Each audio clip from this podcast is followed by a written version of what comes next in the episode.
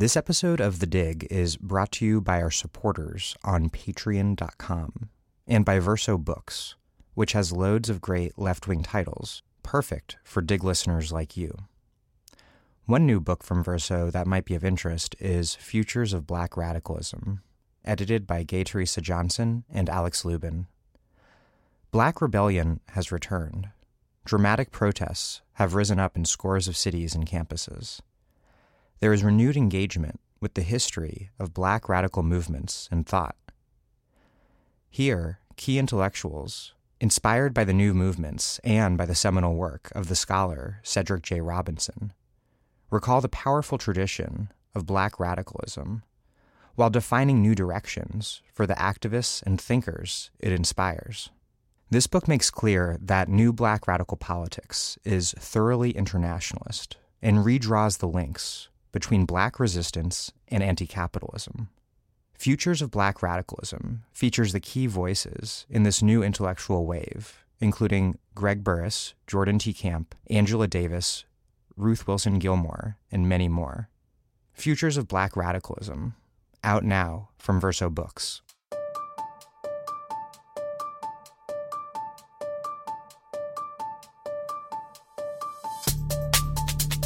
Welcome to The Dig, a podcast from Jacobin Magazine. My name is Daniel Denvir, and I'm broadcasting from Providence, Rhode Island. Today I'm interviewing my friend Nijmie Dzurinko, an organizer in my beloved adopted home city of Philadelphia. I talked to Nijmie for one of my first episodes early last year, and we discussed how to think about how organizers should think about race and class as Trump took office. Today, we're going to talk more concretely about the organizing work she's involved in as part of the Pennsylvania wide group Put People First PA and its role in launching a new Poor People's campaign, which is modeled off the original Poor People's campaign launched by Martin Luther King and others shortly before his assassination 50 years ago. Real quick, we need your support to make this podcast happen more than 700 of you have already gone to patreon.com slash the dig and made a contribution. We appreciate that very much, and I encourage the rest of you who listen regularly and like the show to support it. That's P-A-T-R-E-O-N dot com slash the dig. We need your support, and we are also very thankful for it. And on a personal and professional note today, I just published a lengthy investigation at slate.com that I've been working on for quite a while, looking into this really disturbing phenomenon of prosecutors charging drug dealers, who are often merely users, with homicide type charges when the opioids they sell result in a fatal overdose. It's a total nightmare, obviously, and I'll link to that Slate story of mine in the show notes. Without further ado, here is Nijmie Zakkiyyah Dzurinko, a black and indigenous woman who grew up in Westmoreland County, Pennsylvania, who is the co founder of Put People First PA and a leader in the Poor People's Campaign, National Call for Moral Revival.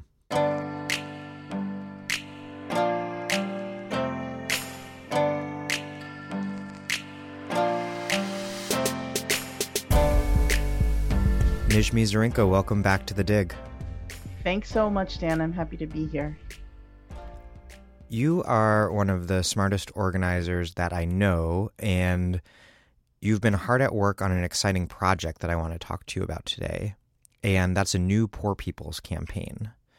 So, just to set the table before we get more into depth about all of this stuff, can you lay out in brief what the new campaign is and what the old campaign was, and then we'll get into more details. Definitely. And first, you know, I just want to say that um, I've been an organizer for about 20 years now. And, um, you know, I fell into it um, coming out of my own life experience. And in that time, you know, I've started and I've turned around organizations and I've worked on campaigns that have won um, you know, demands around education and kept schools open, gotten schools off the closing list, um, you know, implemented restorative practices, uh, worked on campaigns to win, um, you know, a land bank here in Philadelphia, um, you know, co-founded groups that still exist and are going strong.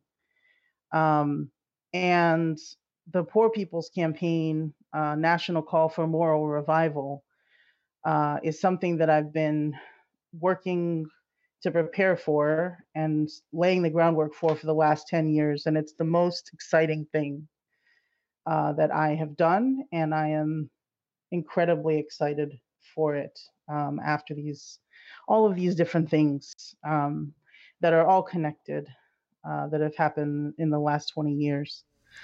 Well, I'm glad so, you said all. I'm glad you actually started off by saying all of that because I do want to underline, I guess, before we even get into my first question, just a brief overview of the organizing background that you're coming out of. Um, I met you initially when I was a reporter in Philly, and you were in your final years at the Philadelphia Student Union, um, which is just one of one of many things that you've done. But if you could just briefly briefly underline that, because the fact that you're saying this is the most exciting, biggest deal thing that you've worked on is saying a lot.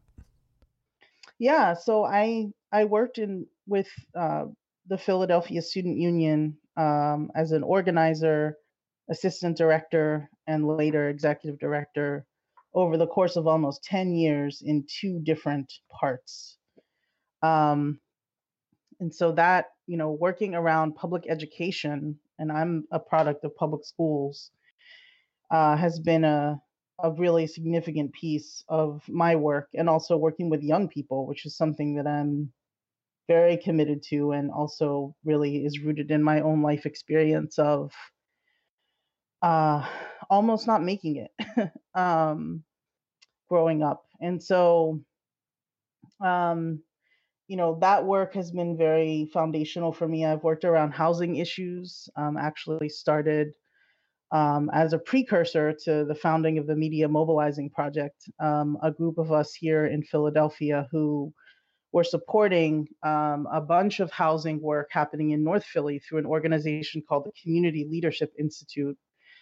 Um, and that later um, grew into something called the Community Preservation Network, which was a whole network of community based organizations fighting eminent domain and working around housing issues and that uh, housing organizing is part of what um, was a precursor to co-founding the Media Mobilizing Project, which I did with a number of folks in 2005. Um, and that, you know, has been another um, thing that's near and dear to my heart is housing and access to land and housing as a human right. Um, and then you know in more recent years in the last five years um, co-founded put people first pa which is a statewide grassroots base building organization organizing for healthcare um, and um, you know around the idea that healthcare is a human right and also a way of really uniting um, our class the working class um, and that is deeply connected to the work of the new Poor People's Campaign. And so I think that the trajectory of my work has been influenced um, for uh, definitely the last 10 years through becoming involved with something called the Poverty Initiative um, up at Union Theological Seminary, which is now the Kairos Center, which is one of the co convening organizations of the New Poor People's Campaign. And through the Poverty Initiative, we worked for 10 years to build relationships among organizations throughout the country that are led by poor and dispossessed people. Uh, to build and to network those organizations together, to build relationships, to do study, to share lessons from campaigns. Um, and all of that work has kind of laid, helped to lay the groundwork for what is happening now. So, what is the New Poor People's campaign? And by way of introduction to that, what was the old Poor People's campaign? first of all, I want to say that um, I know you often like to say that I'm a practitioner, uh, which is a great word, and I am a practitioner. Um, and I'm not a scholar in that sense of the word, although I would say that I'm an organic intellectual. I, I, I, would I would endorse that assessment, that self assessment. Um, and so I don't speak on this as a scholar, right, of the original Poor People's Campaign. Um, but as someone who has studied it and also draws heavily from the work of colleagues like uh, Dr. Colleen Wessel McCoy, who is uh, part of the Kairos Center and who recently um, completed a dissertation on the original campaign and is one of the preeminent scholars right now on the, the Poor People's Campaign, sort of connected to the new campaign as well. Um, the original campaign is the last thing that Martin Luther King did before he was assassinated. And I think that in general, the commonly held belief is that it contributed to making him a target um, of the powers that be.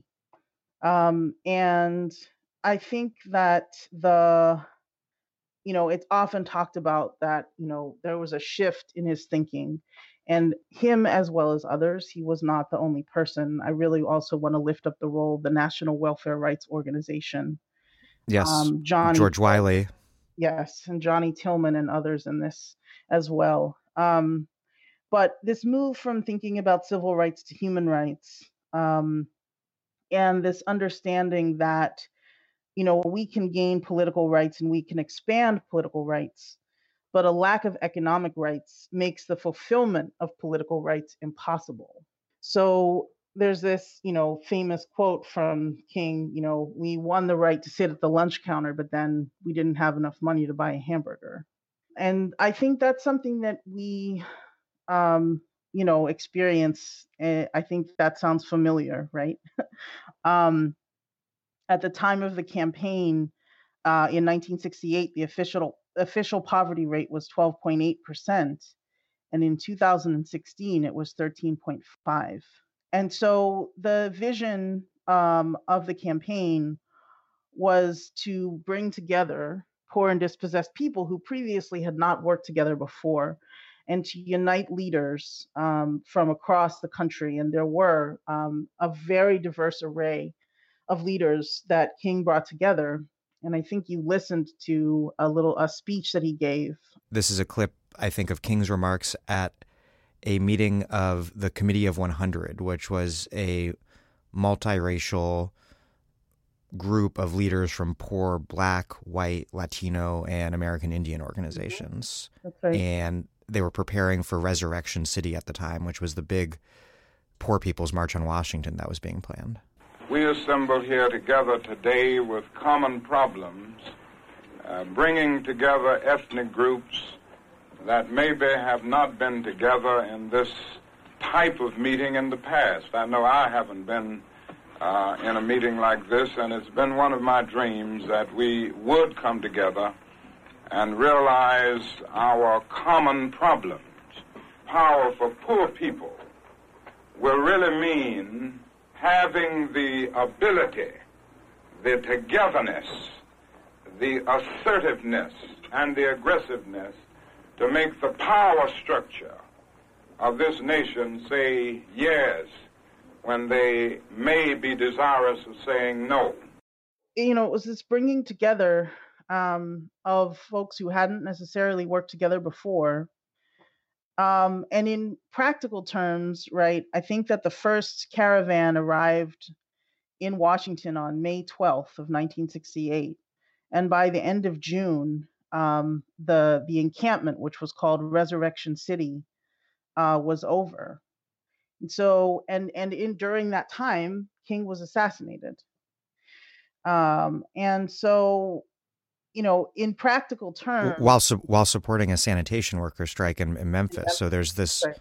class militancy underlying this whole moment. Absolutely.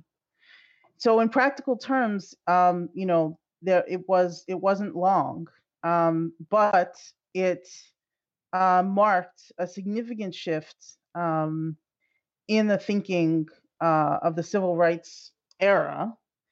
Um, and in many ways, you know, the folks that were around King, based on my understanding and from what I've read and also heard from first person accounts, didn't necessarily understand with or agree with this vision. Um, the leaders in the Southern Christian Leadership Conference and others, which I think is all the more um, reason that the campaign didn't continue um, after his death. And one of the reasons why, uh, you know, our our movement spawned this slogan of many Martins, right? This idea that it can't rest on one person or one figurehead um, we have to have many, many, many leaders that not only are involved, but are very, very deeply committed and clear about strategy and about unity.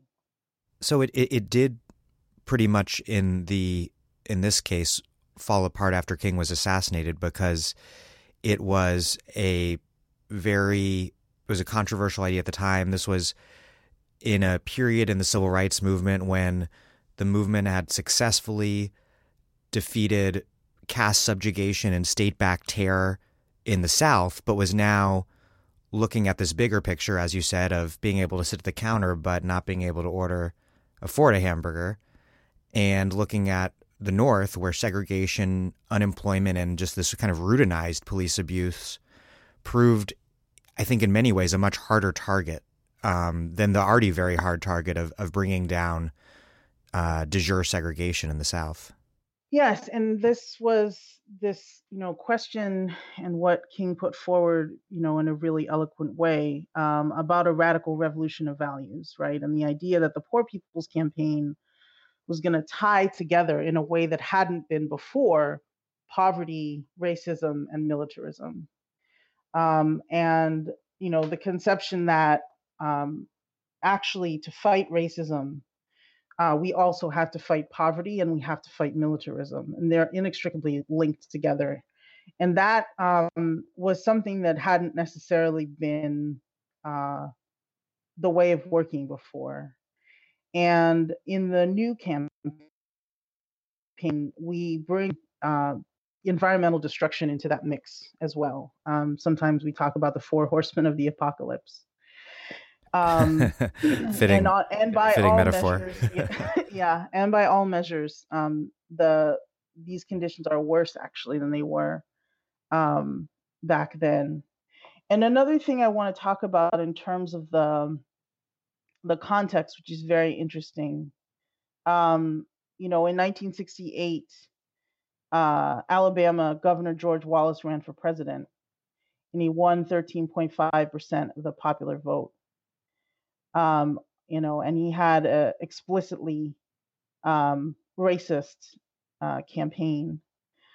Um, and, you know, this whole sense of uh, scarcity um, being used to uh, drum up and to reignite uh, racism, discrimination um, in society um, and then, you know, Nixon won the election.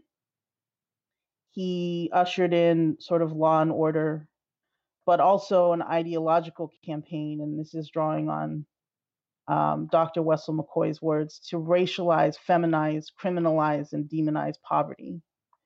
Just at the time, and I know we're going to talk about this, when productivity is uh, decoupled from wages. Um, and in the next 50 years, wages stagnate for all but the richest 10%. Um, and so it's interesting to think about that context, um, it, given where we are today with the new Poor People's Campaign.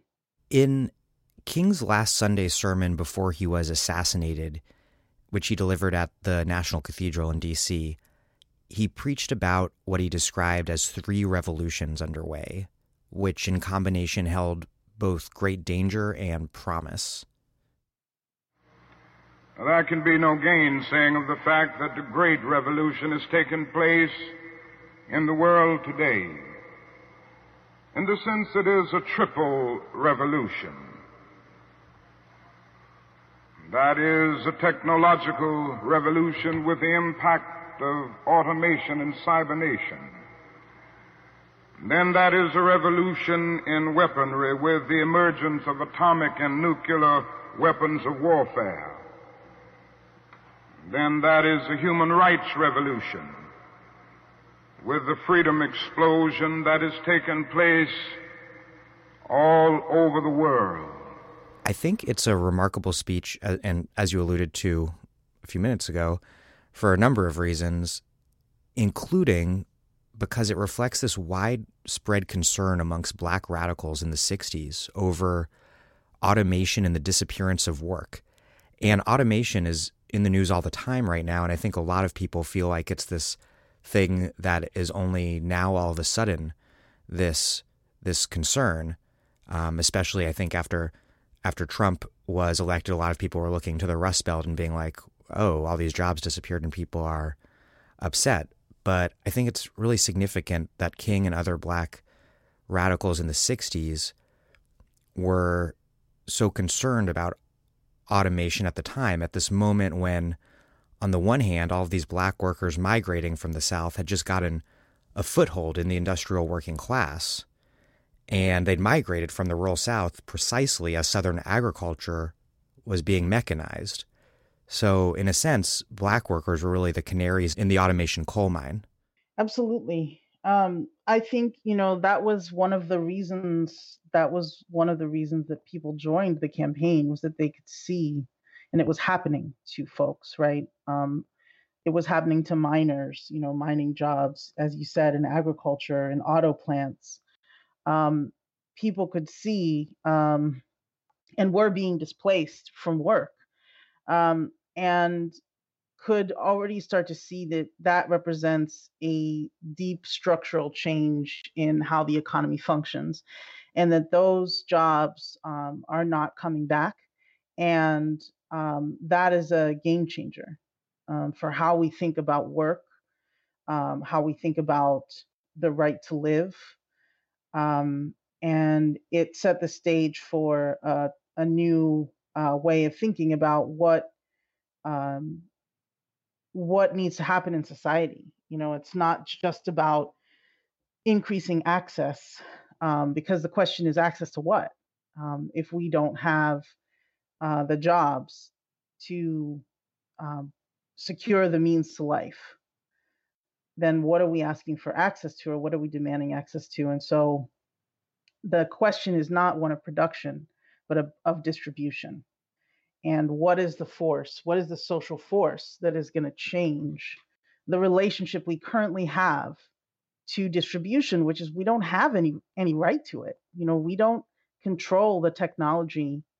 Um, we don't control the the results of all the productivity um, we are uh, excluded from it and we don't have access to it. And so, um, what is the social force that can change that relationship of power? And that is the poor and dispossessed. Uh, and that is the basis for the original Poor People's Campaign, and it's the basis for the new Poor People's Campaign. I'm Naomi Klein. You're listening to The Dig, as well you should be, and you can support them on patreon.com. Hey, this is Dan Denvir, your host. We started this show as an experiment in late 2016 after Trump had been elected president and I had been laid off. And it worked.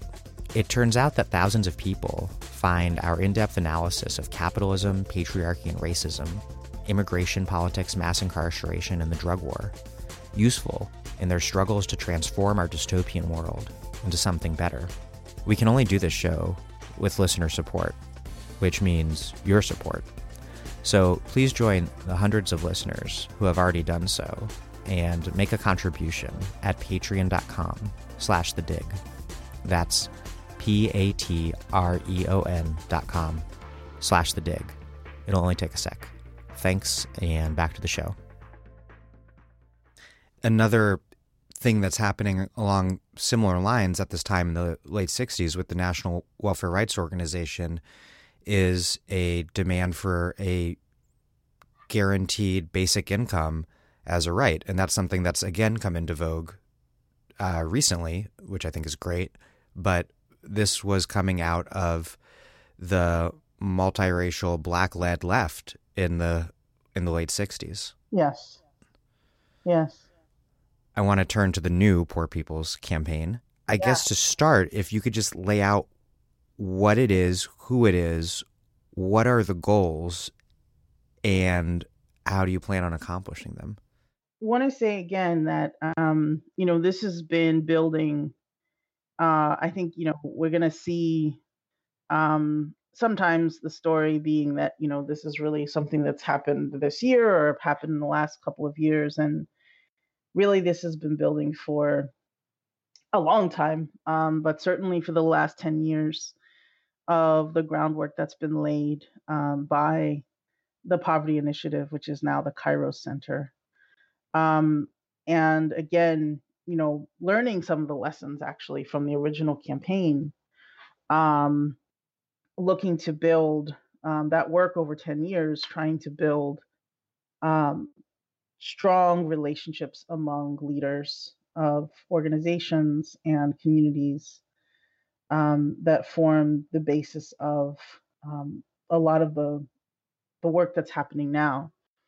And then in uh, 2014, really linking up with um, now Bishop Barber uh, and Repairers of the Breach. Formerly, he was with the NAACP, and uh, he started an organization called Repairers of the Breach.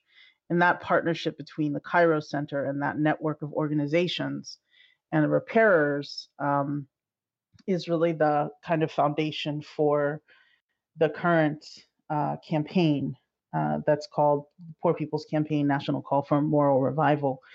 And, you know, first I want to say that, you know, all of the questions about all the goals and everything cannot be answered yet because this is not going to be a short, uh, quick process. Um, this is, uh, you know, the beginning of years uh, that we will engage in this in this work and um, the 50th anniversary which is coming up in 2018 this year is uh, you know the beginning of the kind of public facing work um, to reignite relaunch the campaign um, and thus far um, there's been kind of a call to action, right? To see like who is down, who wants to be involved. Um, and there are uh, at least 25 states uh, that have uh, come forward, leaders from 25 states and organizations that are building infrastructure um, and organizing infrastructure at the state level to be. And are involved. these groups that already exist or new groups? It's uh, a lot of uh, it's it's a real variation because they're not necessarily new groups, but they may be groups that have not been engaged in this way before. Um, mm-hmm. I like to think about how um, a lot of the work of um, uniting the poor and dispossessed and building our class is somewhat outside of the circuits of capital um, that circulate on the left. And so I think that we will find, and from my experience thus far, a greater proportion of organizations that are outside of some of the um, circuits of capital uh, as we've come to know them. But it's open, of course, right? There's lots and lots of people getting on board. In some of the states, you know, California, Oregon, Washington, West Virginia, Kentucky, Alaska, North Carolina, South Carolina, New York, Massachusetts, Connecticut, Vermont, Arizona, New Mexico, Texas, Alabama, Georgia, Florida, Pennsylvania, New Jersey, New Hampshire, Rhode Island, Ohio, Indiana, Virginia, Colorado, Michigan, Wisconsin, Minnesota, Kansas, Missouri, Mississippi, Louisiana, Arkansas, Illinois, Tennessee, Maryland, and DC. So I hope you're reading from a piece of paper because that's a remarkable number of states to remember off the top of your head. I am. Yeah. Um, but I wanted to share that because, um, you know, I think that there's been a very powerful response um, among folks who really, really have a sense that that it's time um, that that we have to do this, and this is this is different. Um, this is different than what has been done over the last 50 years. Um, and we need to actually uh, pick up where that work was left off. What what is it that makes it different? I think you alluded to to one thing that makes it different when you said that the groups are outside of who we typically think of when we think of the left? I think that we'll see a greater proportion of those. You know, I think we'll see a lot of groups that, um, you know, we that are familiar and that have been active, and I think we'll see a greater proportion of of community organizations and faith organizations and neighborhood and community groups that might be working on a local or regional level and they're joining a statewide process and sometimes for the first time. Um, and they really are uh, deeply rooted in poor and dispossessed communities. So i want to encourage people to look at poorpeoplescampaign.org um, and to check out the fundamental principles there. There's a whole set of principles uh, that really are the foundation for the campaign.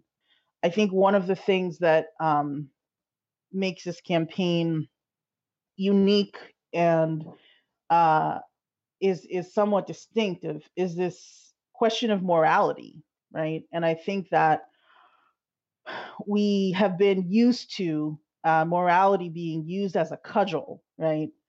um, as a as something to sort of to beat us down with um, because of this ideological uh, hijacking really of this sense of morality and this narrowing it around particular sort of cultural and honestly personal issues.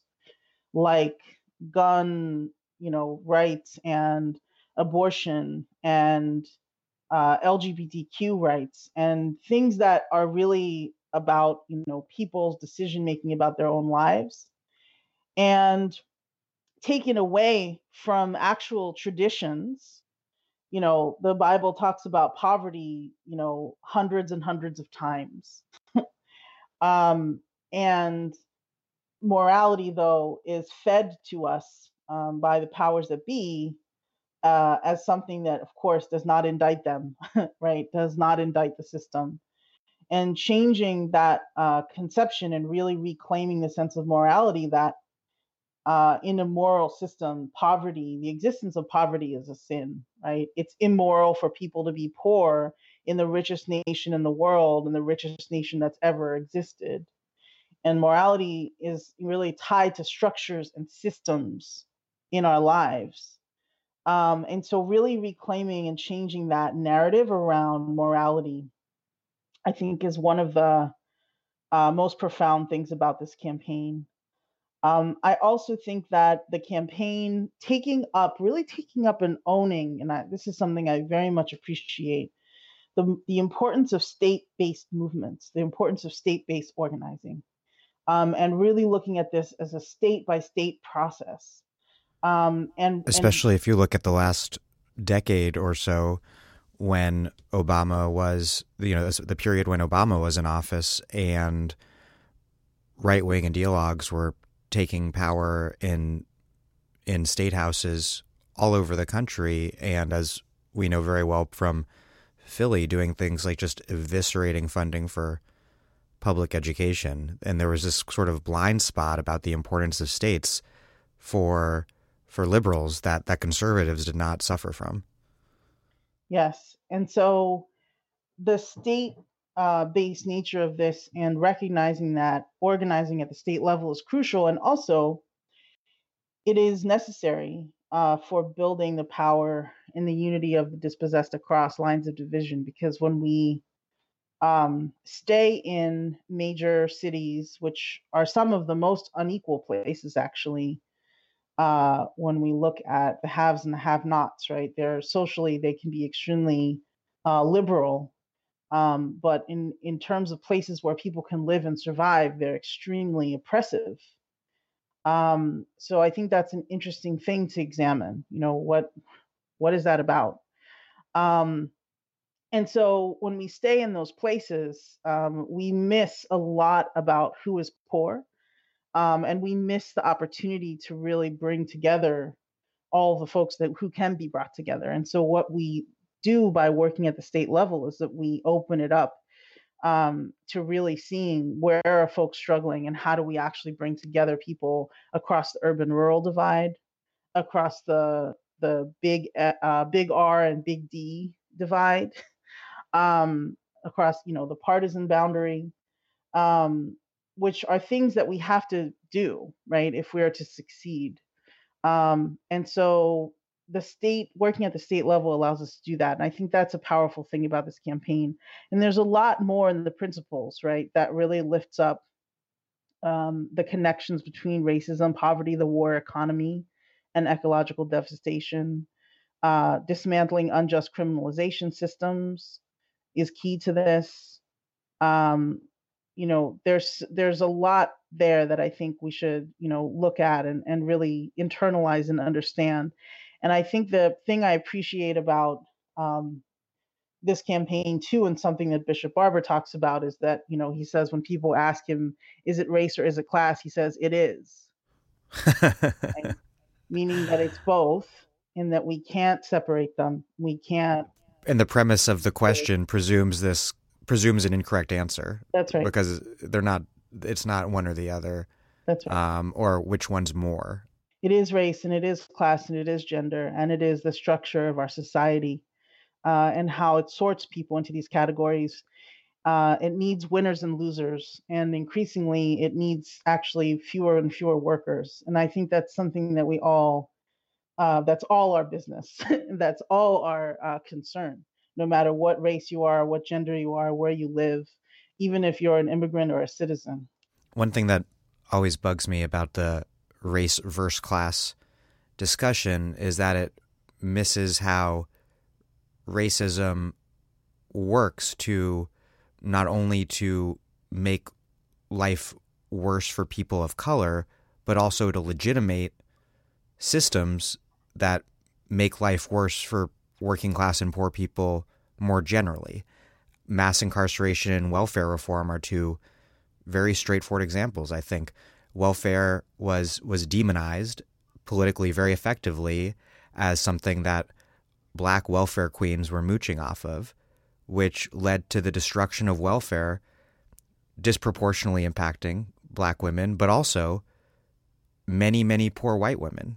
Um, and with mass incarceration, black people obviously are disproportionately hyper incarcerated at rates much higher than white people in terms of the rate, but the racist, spectacular punishment of of poor black people in the criminal justice system legitimates a system that, in absolute terms, incarcerates enormous numbers of white people as well. And this race first class framing, I think, really keeps people from from thinking through how these systems of oppression actually function and leave us with these really unfortunate outlooks for political change that have to do with sort of this implicitly affluent white group of allies working with this monolithically black poor oppressed people rather than actually thinking about what actual solidarity would look like between oppressed people of all sorts. It connects very much to this this question of what is what is the change that we seek and I think that, you know, as we see from the original Poor People's Campaign and the people who got on board with that, um, you know, Chicanos from the Southwest and Puerto Rican people and indigenous people um, and Black folks from the North and the South who uh, had a, a sharper analysis in many ways of automation than we do today, and also brought in so many issues that were directly impacting them into this picture of you know these are all manifestations of the same problem. People came with uh, you know who are organizing around educational inequality they were organizing around police brutality they were organizing around independence for puerto rico treaty rights and land rights all of these things and they actually came uh, to be part of this movement um, with all of those you know with all of those issues not seeing them just completely separate and siloed issues, but trying to take a look at how are these things manifestations of some root cause problems. But I think that what we saw in the original campaign was that many people who were allies to King in the civil rights movement uh, turned away from him uh, when he started to think about human rights and changing the structures of society. And I think we see that distinction today um, with um, really this fundamental question of are we talking about restructuring society or are we talking about getting more access um, you know and and tackling racism while buying into poverty and militarism right? Um, you know i think about you know the news again you know the the news cycle of outrage right and the social media cycle of outrage lasts for what 48 hours and so there was a 48 hour period of outrage about slavery you know open slave markets in libya and yeah. you know people see that in this immediate sense of like oh my god this is happening now and where did that come from right in recent history um, was you know taking out a leader and you know clinton um, doing this and and talking about it on video and saying he came you know we came we saw he died and laughing right um, which has led to a breakdown in civil society um, and the and what's happening now. And but so she tweeted she of, tweeted about intersectionality, so it's uh, right. uh, it's okay. and, that, and that kind of militarism, right? Um, and that kind of um, that war economy, right? That's the war economy, right there, and that is deeply embedded. That's deeply connected, right? So if you look at that and you say, "Oh my God, the racism of that slave market," you also have to say, where did that? How did that happen and how was our war economy and our foreign policy implicated in that um, and who did it you know um, and what was the political context of that um, because i think when you do that you you know that's how you start to see that that some of those co- sort of coalitions that are really um, the kind of the the the liberal um, uh, elite coalition that will get on board with some aspects of civil rights, but will completely back off of uh, human rights and changing systems and structures, and and and and pinpointing Wall Street and connecting Wall Street to the war economy and to the oppression of people of color here and around the world, and the oppression of poverty of people of all colors here and around the world um, you'll see people kind of change their tune. Yeah. Yeah, this is something that um, the scholar Aziz Rana, who I had on a few months back um, and am having on again soon, has written a lot about, which is that in how in in recent decades there's this sort of decoupling of domestic politics from from this kind of international vision that in the 60s was was very much present. The the critique of the brutally unequal and racist domestic order was just as a basic common place of, of left analysis in this country seen as inextricably linked to US empire abroad. And that analysis has really frayed in recent decades at a time when we when when it's tremendously urgent, when we're in this permanent war on terror in more countries than I could name right now. And so I think it's really encouraging to see the new Poor People's Campaign tying these issues together through this framework of of peace and war economy.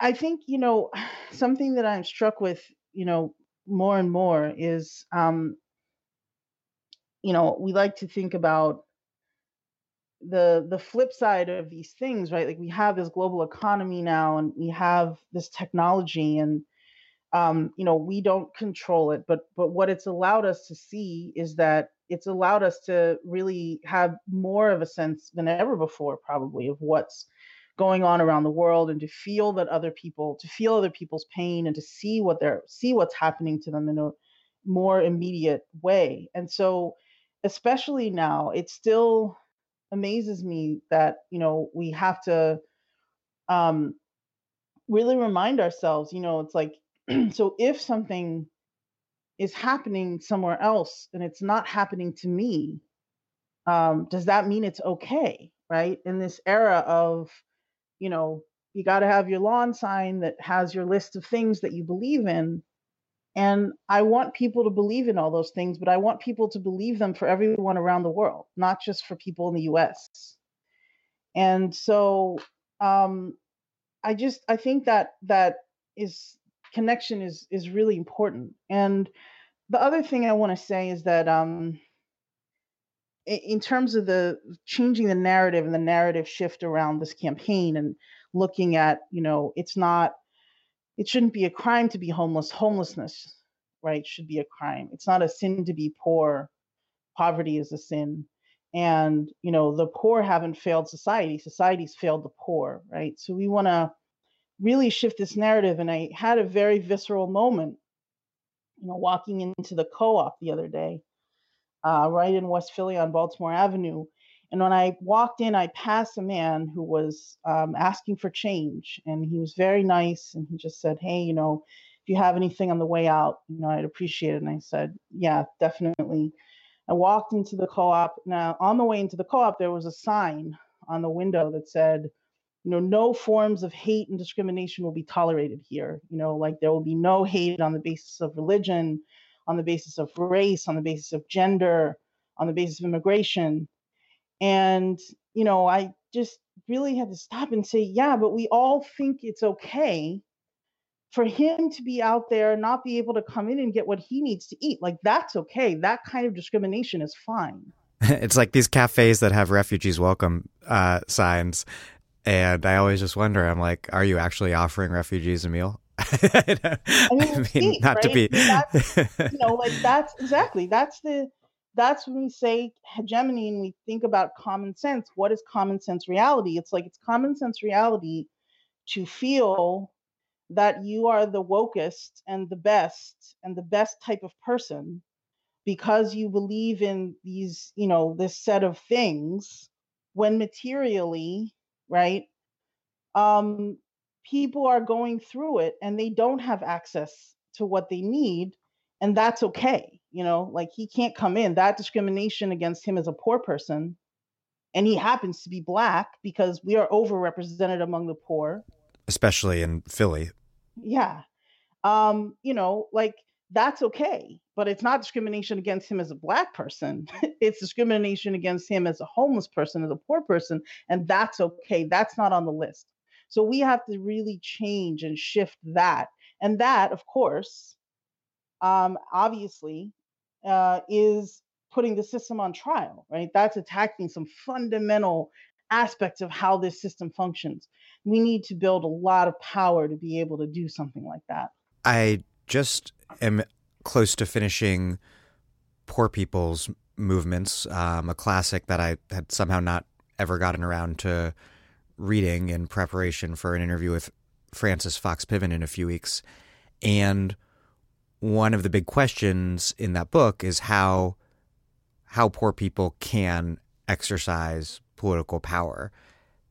And my question for you is about what the theory of change is underlying the new poor people's movement. Like you just said, the political vision you're outlining poses a, a, a major threat to this sort of neoliberal, superficial version of identity politics, who people uh, you know, articulated by by the liberal powers that be, currently out of power, but powers that sometimes be, who just want a you know diverse cast of characters running Wall Street exploitation and imperial warfare.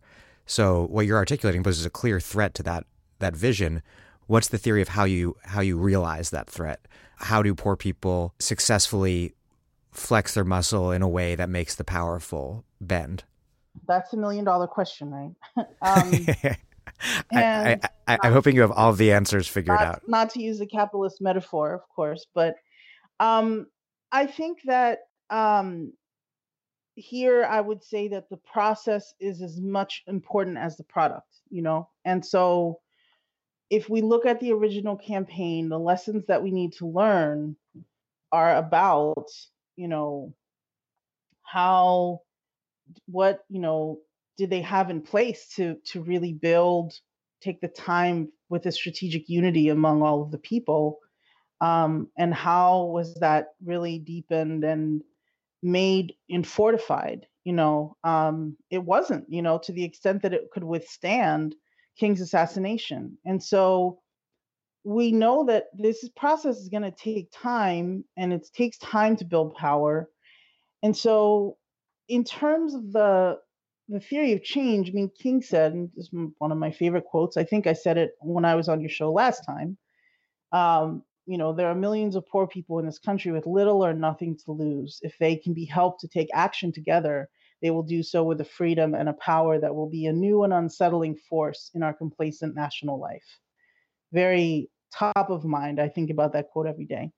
And so the goal of this campaign or the strategy of this campaign is to help us take action together and to build the strategic unity that we need to be able to take action together over time right?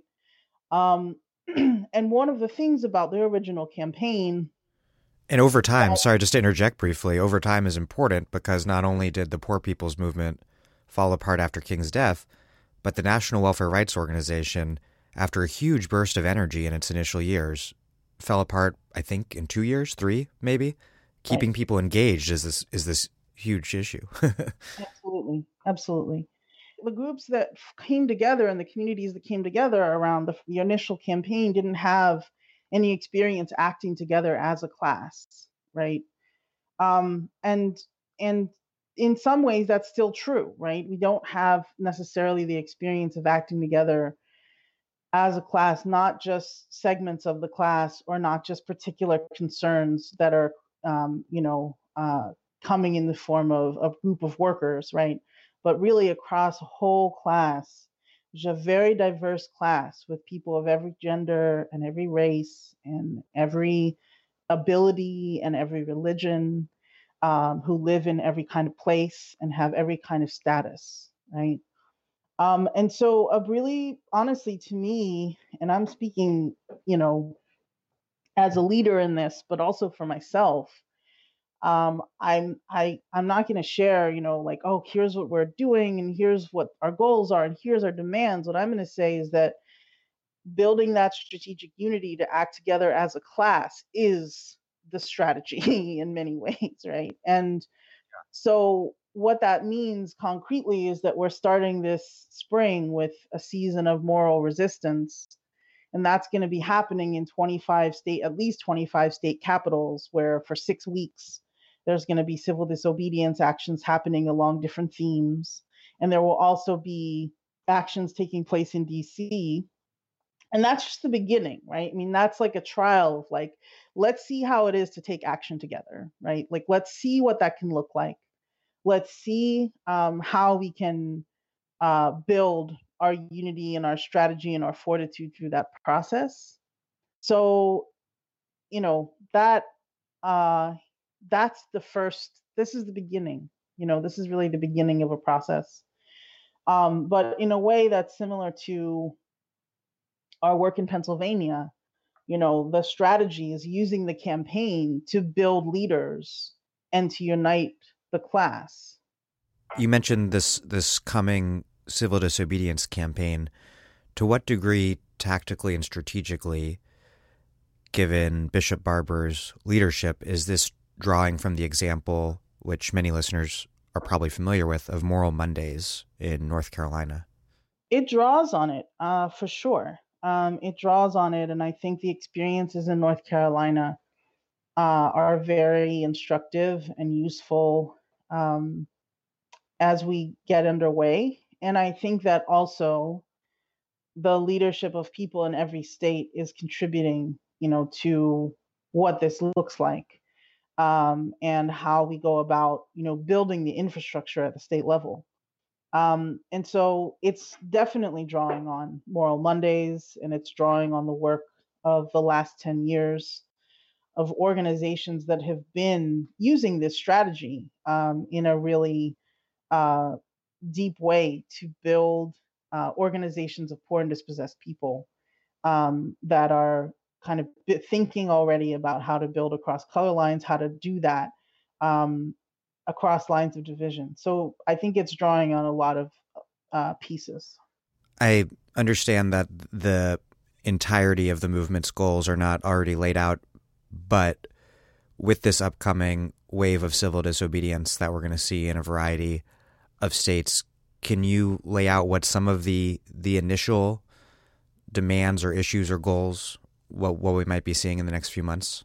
Yeah, so again, I I really want people to check out poorpeoplescampaign.org, and on there you'll see um, under about you'll see uh, a button that says audit, and there's been this uh, process happening of an audit um, that is drawing from the real stories and experiences and organizing work of people around the country that are part of this campaign. And there's some really amazing people um, that are on in different fronts of struggle that are part of this campaign. And the audit um, is a process of really pulling together um, where are we now 50 years after the first Poor People's Campaign?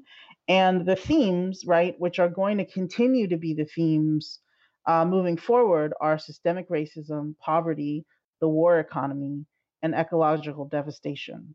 So, in terms of you know what the the kind of um, content of um, tactics and demands will be, they'll be drawn from those those themes um, and those those fronts uh, that are all inextricably linked. And as we know, there's a there's many many manifestations of each of those things um, that people are working on. And so, um, you know, in in a lot of ways, I think we're going to continue to see those and see how um, demands are created based on the manifestations of systemic racism, poverty, the war economy, and ecological devastation. We've we've talked a little about the war economy and the importance of integrating that, the discussion around empire into our analysis of domestic political economy. We haven't talked much about the ecological devastation question, and I think it's also really significant that that that's being incorporated into the Poor People's Campaign's fundamental vision because I think that in the environment is often represented as something apart from humans, even though we live in it. And in terms of the politics around the environment, often framed as an issue primarily of concern to middle class and more affluent people rather than something directly impacting poor people's survival. Can you talk a little bit about the role that ecological politics will play in the campaign? So I think, you know, when we talk about shifting the moral narrative, it's really, again, um, disrupting um, these ideologies that have come to, you know, that have become kind of shorthand um, for how things are seen. And so, again, right, um, you know, racism seen only as a problem for Black people or people of color and uh, ecological um, you know devastation seen only as an issue that certain communities or white communities care about when in reality um, again how inextricably linked they are i mean in pennsylvania um, so many of our prisons are sitting on top of toxic waste and you know we know that out in fayette county um, there is a state correctional institution that's sitting on top of a coal ash dump, uh, and that coal ash dump is poisoning everyone who's incarcerated inside of there, and it's also poisoning the community. Um, and everyone that it's poisoning is poor. And so, um, you know, the connection again um, between racism, poverty, and ecological devastation is um, everywhere if if we look and if we lift it up. Um, and so I think that that question of of how we perceive um, and who speaks um, for these issues and who um, is impacted by them are are very uh, you know clear in this campaign, and the campaign is going to lift up those intersections, right, and lift them up and allow them to be allow people to be seen and heard in ways that disrupt um, the ideologies uh, that the ruling class um, promotes about these issues. In which Trump obviously has very much exploited, pulling out of the Paris Climate Accord and saying that he's, you know, stands with Pittsburgh and not Paris or whatever. And you grew up very close to Pittsburgh in the economically devastated steel town of Monessen, and that's the exact sort of place that he's trying to argue is is harmed by measures taken to protect the environment. Tell me a little bit about how your experience growing up in in Monessen has, has shaped your outlook on on this all.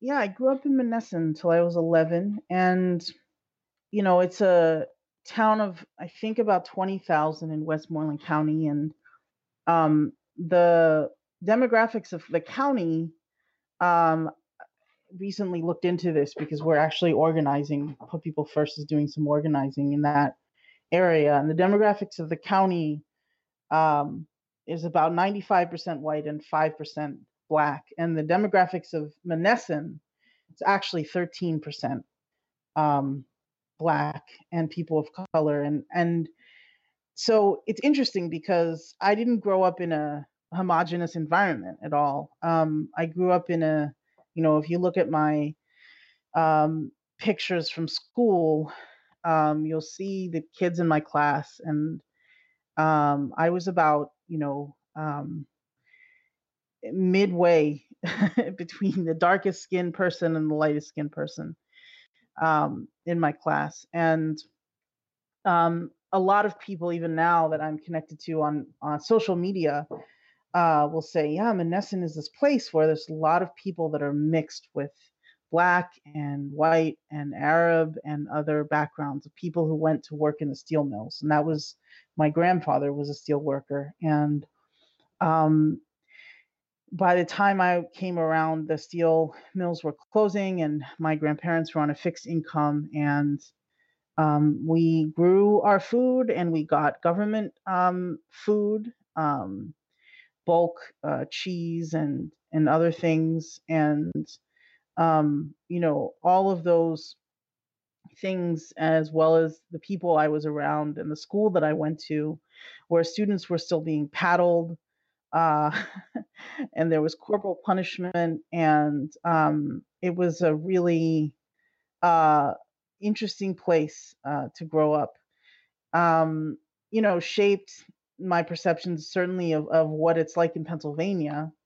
Um, and after having lived in Philadelphia for 25 years, it's a place in Pennsylvania. It's a kind of experience that many people who are here in the city don't see, right? Would never see, would never know.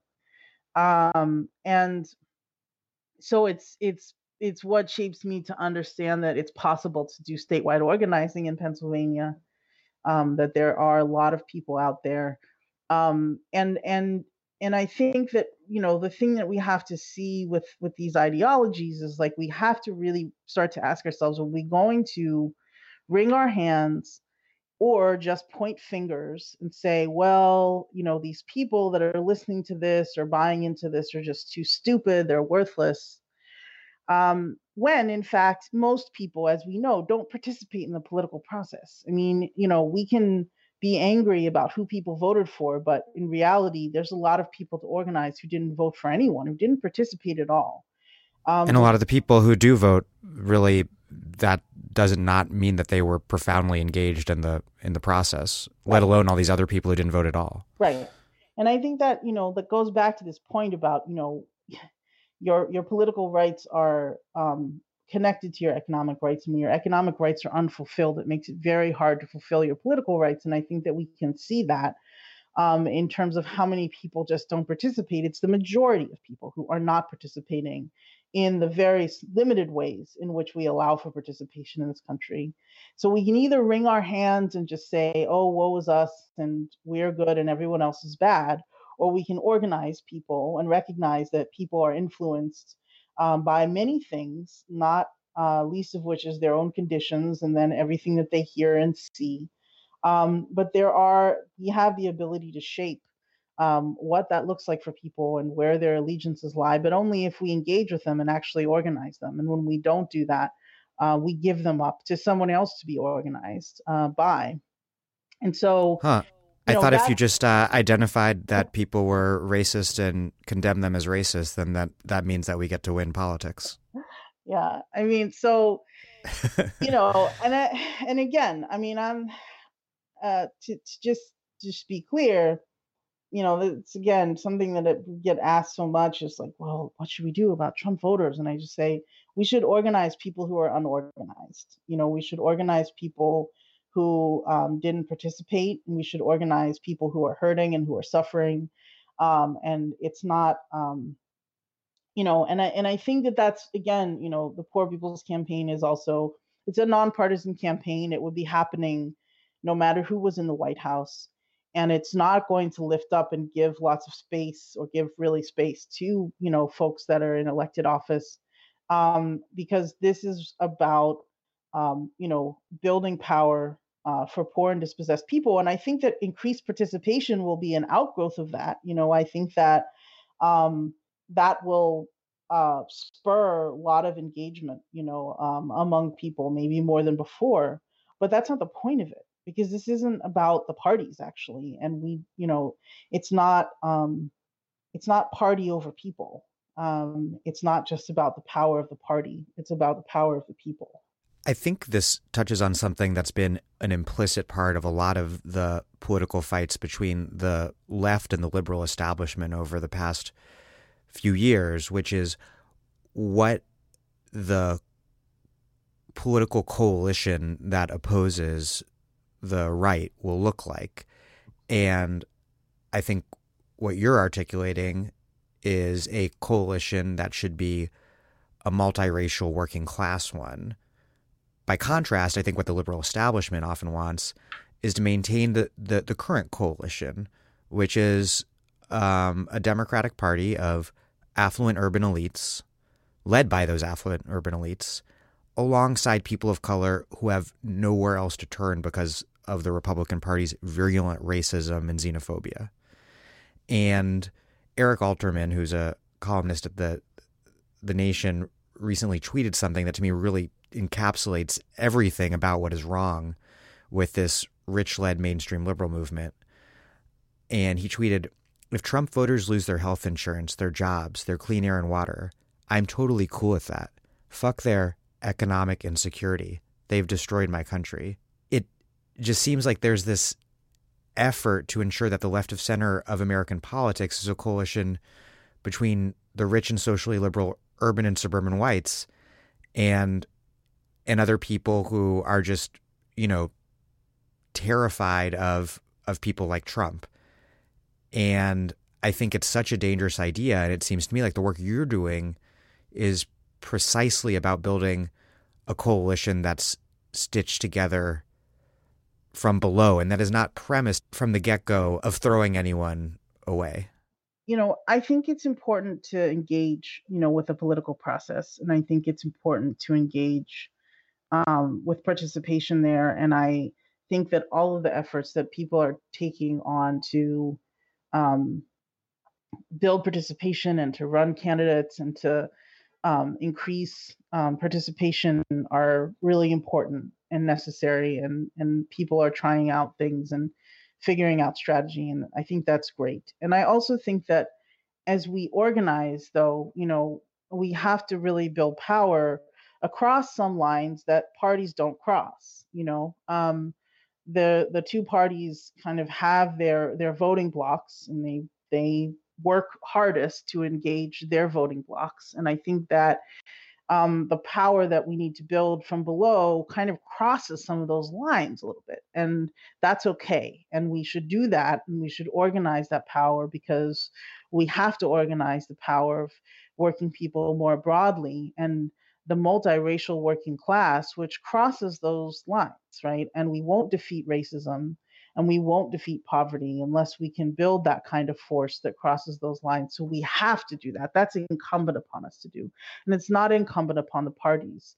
And I think that we have to be able to be honest with our own people about um, you know, the the structure of our political life, right? I mean, um, you know, this is something that that King actually talked about in terms of the original campaign was that he saw it as a place where we would need to understand ideological, economic, and political forces, right? Not just sort of taking action and doing tactics, but understanding ideological, economic, and political forces. And I think that the current campaign is also going to be this place where we get to learn about that. And we have to learn, right? In order to be effective organizers and strategists, we have to learn, we have to understand these ideological, economic, and political forces. And I think it's okay to be honest with our people and to help people understand those forces so that they can engage with them.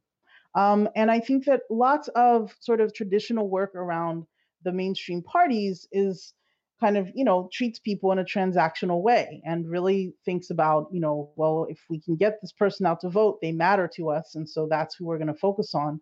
When actually i think that to build the power that we need to build we need to have people who have a very rigorous and not sentimental understanding of our political system and can engage with it as such can engage with it as strategists but don't engage with it in a way that is not clear um, about the interests that are represented um, behind it um, and is not clear about what it really means to engage with it. So I just think that, you know, the whole process of building power um, at a state level and, and level that we need to build the multiracial working class has to dispense with illusions about the party system and has to be very rigorously honest with all the people that we're organizing about the nature of that system and let us make our own determinations and decisions about how and when to engage with that system. Nijmie Dzurinko, thank you very much. Thank you, Dan. It's always a pleasure. I really appreciate it.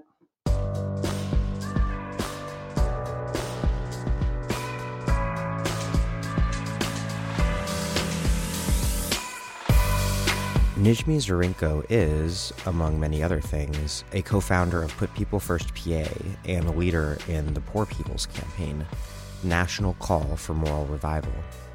Thank you for listening to The Dig from Jacobin Magazine. As Marx once said after expressing relief that he had not, like Martin Luther King, been posthumously sanitized by his enemies, while other podcasts have only interpreted the world in various ways, our point is to change it. We are posting new episodes every week. The Dig was produced by Alex Lewis, music by Jeffrey Brodsky. Follow us on Twitter at The Dig Radio, and please find us wherever you get your podcasts and subscribe. If it's on iTunes, please leave us a review. Those reviews really do help put us in touch with new listeners by juicing the mysterious Apple algorithm that ranks podcasts. Whatever. Also, please tell your friends about this show. All propaganda on our behalf is greatly appreciated. And please find us on patreon.com slash the dig and make a monthly contribution to keep this operation running. Even a few bucks is a huge help.